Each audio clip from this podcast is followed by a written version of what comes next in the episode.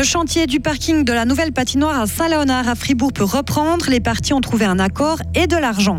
Crédit Suisse supprime des milliers d'emplois. Un expert en finance nous explique les conséquences que ça a pour le canton de Fribourg. Qui est le ou la plus sympa au Conseil fédéral? Réponse en fin de journal. Et puis la météo avec un temps ensoleillé doux pour la saison 19 à 22 degrés. Voici le journal de Isabelle Taylor. Bonjour Isabelle. Bonjour tout le monde. Le parking de la patinoire à Fribourg aura deux ans de retard. Les experts avaient découvert des défauts sur les dalles en juillet de l'année dernière. Le chantier avait été arrêté et ne pourra reprendre qu'en novembre. La ville de Fribourg a fait cette annonce hier et précise que les travaux dureront plusieurs mois. Le parking de 230 places devrait donc pouvoir être opérationnel pour la prochaine saison de hockey sur glace en 2023. Toutes les parties concernées ont dû se réunir pour négocier et trouver cette solution. Enrico Slongo, architecte de la ville de Fribourg. La table ronde était une réunion de tous ces participants qui ont travaillé sur ces dalles en béton et la ville. Et nous avons convenu d'engager un expert neutre qui constate la problématique, mais qui nous fait aussi une proposition cohérente pour justement renforcer ces dalles. Ça a été très constructif, ces discussions. Dans ces cas, évidemment, il y a aussi les assureurs autour de la table et nous avons trouver la cause et aussi la solution, comment on peut intervenir pour améliorer cette résistance au poinçonnement de la dalle. Il faudra un million de francs de plus pour corriger ces défauts. Cette somme sera prise en charge par les différentes parties concernées et leurs assureurs. La ville de Fribourg, par contre, n'aura aucun frais à sa charge. Le budget initial du nouveau parking de la BCF Arena se montait à un peu plus de 9 millions de francs. Le groupe électropop fribourgeois Baron Baronne s'installe à Paris pour une année. Faustine Pochon et Arnaud Roll sont les lauréats de la résidence artistique de la commune de Fribourg. Le duo pourra terminer son premier album et préparer sa sortie. Baron Baronne déménagera dès l'automne prochain.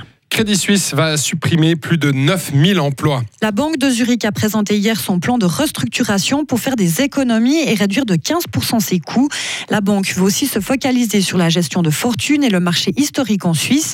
Mais concrètement, quel impact est-ce que cela aura sur nous, sur les Fribourgeois? Douchan Isakov est professeur de finance à l'Université de Fribourg. Il n'y aura pas de conséquences perceptibles pour les, les, clients fribourgeois, les petits clients en général de Crédit Suisse. Je pense que ça ne changera pas grand-chose au final.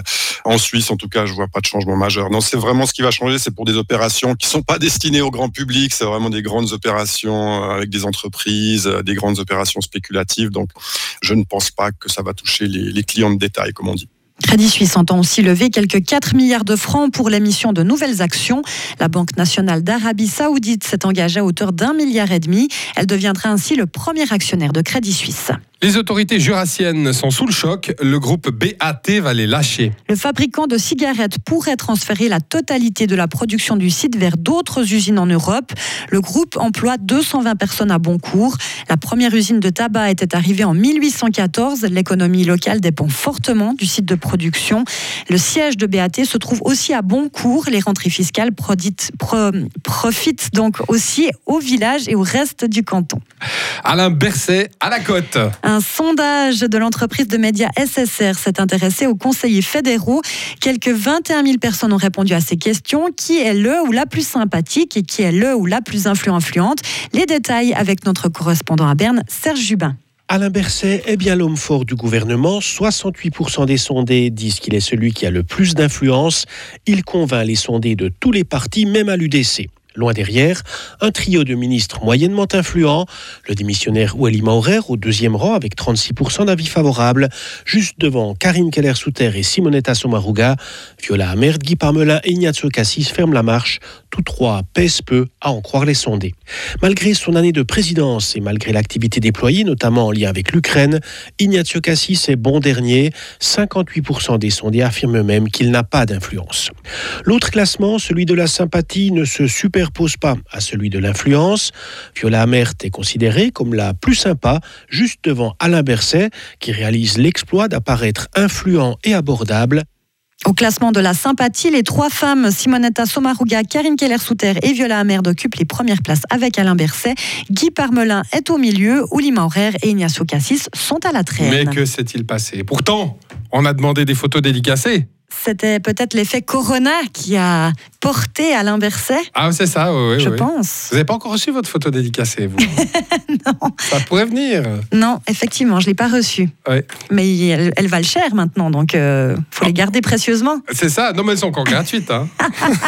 Oui, mais après, si une fois qu'ils seront à la retraite, c'est ah oui, oui, c'est ça. Oui, oui, oui. Ça, pour l'instant, c'est- gratuit, mais ça va devenir collector. Qu'ils ont, qu'ils auront écrit des livres, ils Ouais, auront fait plein de choses. Bah oui. Et ils nous auront fait rire surtout aussi. Certains, oui. certains, ouais. De bon cœur. Retrouvez toute l'info sur frappe et frappe.ch. Aujourd'hui, quelques brouillards matinaux, sinon un ciel un peu voilé avec de la douceur, 20 à 23 degrés pour les températures. Samedi jusqu'à lundi, le temps reste ensoleillé et doux pour la saison, avec euh, toujours des voiles d'altitude et du brouillard matinal. Il va faire de 19 à 22 degrés.